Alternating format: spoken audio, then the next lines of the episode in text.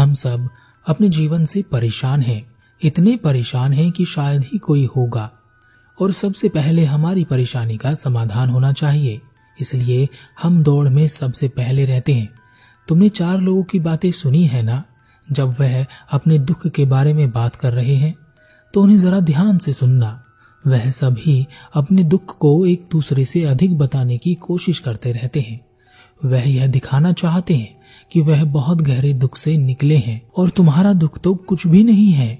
हमें दुख में भले ही मज़ा ना आता हो, पर उसे बताने में हमें बड़ा मज़ा आता है। और इसका एकमात्र कारण यह है कि हम भीतर से बहुत अकेले हैं और हमें किसी का साथ चाहिए। इसलिए हम अपने लिए सहानुभूति ढूंढते हैं, ताकि कोई हमारा साथ दे सके, कोई हमारे साथ हो सके, कोई तो हम पर तरस कर सके, कोई तो कह सके कि हाँ यही है वह बेचारा, जिसने बहुत दुख झेले हैं। एक दिन, एक गुरु का एक शिष्य भिक्षा मांगने के लिए एक मार्ग से एक गाँव की ओर जा रहा था। रास्ते में उसने एक व्यक्ति को आत्महत्या करते हुए देखा। शिष्य ने उस व्यक्ति को बचा लिया और उससे कहा, तुम आत्महत्या क्यों कर रहे हो? ऐसा क्या दुख है तुम्हारे जीवन में कि तुमने आत्महत्या करने की ठान ली है? उस व्यक्ति ने कहा, मेरा दुख बहुत बड़ा है। इसका बोझा अब मैं उठा नहीं पा रहा। इस दुनिया में सबके पास कुछ ना कुछ है। परिवार है, मित्र है, प्रेमी है या प्रेमिका है माता पिता है, बच्चे हैं, कुछ नहीं तो शत्रु ही सही। सबके पास कुछ ना कुछ है ज़रूर। पर मैं एक ऐसा अभागा व्यक्ति हूँ, जिसके जीवन में कोई भी नहीं है।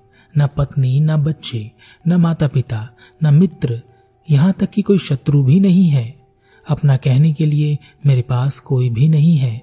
ऐसे जीवन का क्या फ़ायदा, जहाँ मैं बिल्कुल ही अकेला हूँ? मेरा जीवन अकेलेपन से भर गया है। मेरा होना ना होना सब बराबर ही है। तो सोचा, धरती को थोड़ा हल्का कर देता हूँ। मैं यहाँ से चला जाता हूँ। उस व्यक्ति की बात सुनकर शिष्य को बड़ा चंबा हुआ। क्योंकि गुरु ने शिष्य को बताया था कि इस दुनिया में जो अकेला है, वही सत्य को प्राप्त कर सकता है। जो भीड़ में है, वह भीड़ का हिस्सा हो इस दुनिया में खो जाता है। उस व्यक्ति को अपने साथ लेकर वह शिष्य अपने गुरु के पास पहुँचा और गुरु को सारी बात बताई और शिष्य ने कहा, गुरुदेव, मेरी समझ में यह बात नहीं आ रही है कि जो अकेला है, वह आत्महत्या करना चाहता है। आप कहते हैं कि जो भीड़ में है, वह भीड़ का हिस्सा होकर खो जाता है और आप हमें अकेले होने की साधना कराते हैं। जब इस व्यक्ति के जीवन में अकेले होने पर इतना दुख है, तब क्या जब हम अकेले हो जाएँगे तो हमारे जीवन में दुख नहीं होगा? और अगर अकेले होने से सुख मिलता है तो यह व्यक्ति अवश्य ही सुखी होता। गुरु मुस्कुराए और कहा, इसका जवाब तुम्हें अभी नहीं मिलेगा। और समय आने पर तुम्हें इसका जवाब खुद से मिल जाएगा। परंतु पहले इस व्यक्ति की समस्या का समाधान करते हैं। गुरु ने उस व्यक्ति से कहा क्या तुम कुछ कमा लेते हो? क्या तुम शादी करके उस लड़की का ख्याल रख सकोगे? व्यक्ति ने कहा हाँ गुरुदेव, मैं अच्छा खासा कमा लेता हूँ। इतना कि अपनी पत्नी और बच्चों का अच्छे से ख्याल रख सकूँ। गुरु उस व्यक्ति को एक ऐसे व्यक्ति के पास ले गए, जो बहुत गरीब था और अपनी लड़की का विवाह करना चाहता था। परंतु अपनी गरीबी के कारण वह ऐसा नहीं कर पा रहा था। गुरु ने उस व्यक्ति का विवाह उस लड़की के साथ करा दिया। अब उस व्यक्ति की समस्या का समाधान हो चुका था। अब वह अकेला नहीं था। शिष्य उस समय का इंतज़ार कर रहा था जब उसे उसके प्रश्न का उत्तर मिले। दो वर्ष बीत चुके थे। एक दिन वह शिष्य एक मार्ग से भिक्षा मांगने जा रहा था। रास्ते में उसने देखा कि एक व्यक्ति आत्महत्या करने की कोशिश कर रहा है। शिष्य ने उस व्यक्ति को बचाया और कहा मैं तुम्हें पहचानता हूँ। अब से दो वर्ष पूर्व भी तुम आत्महत्या करने की कोशिश कर रहे थे। जब तुमने कहा था कि तुम अकेले हो इसलिए आत्महत्या कर रहे हो। परंतु अब तो तुम अकेले भी नहीं रहे। पत्नी है, एक छोटा बच्चा भी है। अब तुम आत्महत्या क्यों कर रहे हो? व्यक्ति ने कहा, जब मैं अकेला था तब मैं इतना दुखी नहीं था, जितना कि अब मैं हूँ। जीवन अकेला ही सही था। अकेला व्यक्ति सुखी रहता है। पता नहीं क्यों मैंने अपना वह जीवन छोड़कर इस जीवन को अपना लिया। यहाँ न सुख है, न शांति है, बस कुछ न कुछ पूरा करने का दबाव बना रहता है। अपना जीवन तो जैसे खो गया है। शिष्य को अब यह बात समझ नहीं आ रही थी कि इस दुनिया में अकेले रहना अच्छा है या भीड़ के साथ। शिष्य उस व्यक्ति को लेकर गुरु के पास पहुँचा और गुरु को सारी बात बताई। गुरु ने उस व्यक्ति से कहा तुम्हारी सारी समस्याओं का समाधान हो जाएगा, परंतु उसके लिए तुम्हें आने वाले पाँच वर्षों तक सही प्रकार से अपना जीवन जीना होगा। गुरु की यह बात सुनकर उस व्यक्ति को तसल्ली मिली और वह वापस अपने घर चला गया। शिष्य ने गुरु से कहा, न अकेला व्यक्ति सुखी है, ना ही परिवार में रहने वाला व्यक्ति सुखी है तो इस दुनिया में कौन सुखी है गुरुदेव? गुरु ने कहा, तुम अपनी साधना पर ध्यान दो तुम्हारे प्रश्न का जवाब आने वाले समय में अपने आप मिल जाएगा। शिष्य के मन में बेचैनी रहने लगी। वह सोचने लगा कि गुरुदेव उसके प्रश्न का जवाब क्यों नहीं दे रहे हैं। आखिर वह समय कब आएगा जब मुझे सही उत्तर मिलेगा? उसने गुरु से कई बार इस बारे में पूछने की कोशिश की, परंतु गुरु ने कहा, धैर्य रखो, तुम्हें उत्तर अवश्य मिलेगा। चार वर्ष गुजर चुके थे। शिष्य भिक्षा मांगने के लिए गाँव में पहुँचा। उसने घर का दरवाज़ा खटखटाया। भीतर से वही व्यक्ति बाहर आया जो आत्महत्या कर रहा था। शिष्य को देखते ही वह व्यक्ति बड़ा खुश हुआ। उसने शिष्य को भीतर बुला लिया और भोजन कराया। शिष्य ने पूछा, क्या अब तुम खुश हो? सुखी हो? अब तुम्हें अपने परिवार से कोई समस्या तो नहीं है? उस व्यक्ति ने कहा, नहीं, मैं खुश हूँ। मुझे अपनी परिवार से क्यों समस्या होने लगी? वह मेरा ख्याल रखते हैं, मैं उनका ख्याल रखता हूँ। कभी कभी कुछ कहा सुनी हो जाती है, पर यह तो घर घर की कहानी होती है। छोटी छोटी बातों में भी खुशियाँ छुपी होती हैं, और अब तो केवल बस मैं यही सोचता रहता हूँ कि अपनी जिम्मेदारियों को पूरा कैसे करूँ। पत्नी की जिम्मेदारियाँ हैं, बच्चे की ज़िम्मेदारी है, और अब तो मेरे दो बच्चे हैं।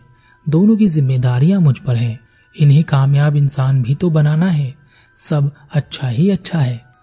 शिष्य भिक्षा लेकर वापस आश्रम आ गया और गुरु के पास पहुँचा और उस व्यक्ति के बारे में सारी बात गुरु को बता दी और कहा, गुरुदेव, वह व्यक्ति भीड़ में रहकर भी, परिवार में रहकर भी खुश है और आप कहते हैं व्यक्ति भीड़ में खो जाता है। मैंने तो अकेले व्यक्ति को ही तड़पता हुआ देखा है, दुखी होते हुए देखा है। गुरु हंसे और कहा तुमने अकेलेपन को समझा ही नहीं।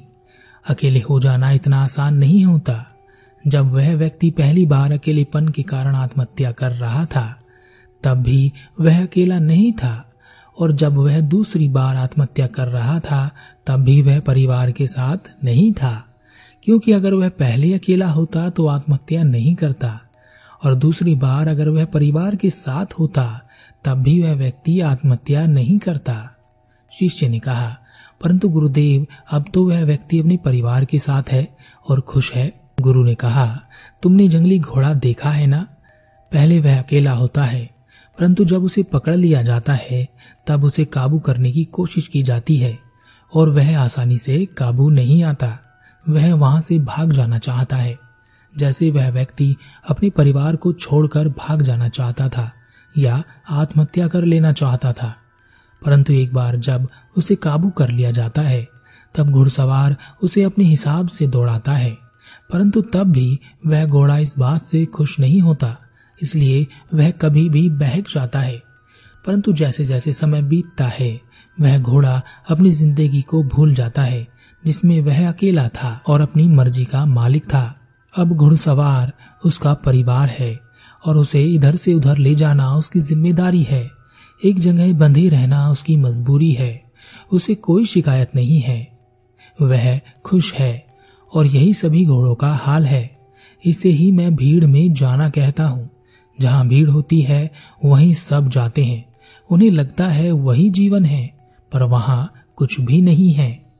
ऐसे ही वह व्यक्ति भी अपने परिवार के साथ नहीं है, बल्कि परिवार के साथ बंध चुका है, जहाँ उसे अपने बारे में सोचने के लिए वक्त भी नहीं है। उसे वही करना है जो भीड़ हमेशा से करती आई है। शिष्य ने कहा, पर गुरुदेव, जब वह व्यक्ति अकेला था, तब भी तो दुखी था। गुरु ने कहा, जो व्यक्ति मन से अकेला हो गया, जिसके मन में कोई नहीं रहा, जिसे किसी के पास होने की आकांक्षा भी नहीं रही, केवल वही व्यक्ति अकेला होता है। ऐसे व्यक्ति को तुम किसी भी भीड़ में खड़ा कर दो, वह अकेला ही होता है। वह कभी भीड़ का हिस्सा नहीं बनता। ऐसा व्यक्ति विवाह कर परिवार बना भी ले, परंतु फिर भी वह अकेला ही होता है। उसके मन में कोई नहीं होता। जो अकेला होता है, वही जीवन जीता है। वही सत्य प्राप्त कर सकता है, वही साधना कर सकता है। सन्यासी जीवन या सांसारिक जीवन उसके लिए कोई समस्या नहीं देते। वह चाहे संसार में हो, चाहे सन्यास में, उसे कोई फ़र्क नहीं पड़ता। अकेला व्यक्ति ऐसा होता है जैसे जंगल में अकेला शेर। उसे किसी का डर नहीं, उसमें कोई डर नहीं। उसे जो चाहिए, वह उसे पा ही लेता है। वह इतना अकेला होता है कि वह अपने जीवन की हर सांस का मज़ा लेता है, हर कदम का, हर कर्म का। उसे एहसास होता है, वह हर विचार जो उसके भीतर उठा, उसे उसका ज्ञान भी होता है, क्योंकि वह भीतर से एकांत में होता है। शिष्य को गुरु की बात समझ आ गई और वह समझ गया, बाहर से अकेले हो जाना अकेलापन नहीं होता। अकेला तो वही व्यक्ति होता है जो भीतर से एकांत में उतर गया हो। वह हमेशा उतना ही अकेला होता है जितना एक छोटा बच्चा जो जन्म लेता है। मोह माया के बंधन उसे बाँध नहीं पाते। वह कभी किसी रिश्ते में नहीं बंधता। भले ही वह किसी रिश्ते को निभा रहा हो, फिर भी उस रिश्ते के लिए उसके मन में कभी कोई मोह पैदा नहीं होता। वह कभी किसी रिश्ते से नहीं चिपकता। वह अकेला ही रहता है। जो साधना करते हैं, ज्ञान पाने के लिए तप करते हैं, उनकी यात्रा भी अकेले होने की ही होती है। जब वह अकेले हो जाते हैं, तभी उन्हें सत्य के दर्शन होते हैं। इस दुनिया में औरत के पास ही एक ऐसी शक्ति है कि वह पुरुष को काबू कर सकती है, जैसे घुड़सवार घोड़े को काबू कर लेता है। इसलिए सभी पत्नी अपने पति को काबू करने में लगी रहती हैं, और अंत में वह उसे काबू कर ही लेती है। और ठीक इसी प्रकार पुरुष के पास ऐसी शक्ति होती है कि वह किसी भी कीमत पर औरत को काबू करना चाहता है, और हमेशा से वह ऐसा ही करता आया है। पति पत्नी को काबू कर लेना चाहता है यही एक दूसरे को काबू करने की प्रवृत्ति को ही संसार में हम प्रेम कहते हैं या परिवार कहते हैं, और जिससे जन्म होता है अशांति का, दुख का, परेशानियों का, समस्याओं का। इसी कारण यहाँ इस दुनिया में सभी एक दूसरे के पास हैं, लेकिन एक दूसरे से बहुत दूर हैं। लेकिन जो अकेला है, वह सबसे दूर है, परंतु उससे नज़दीक कोई किसी के नहीं रहता।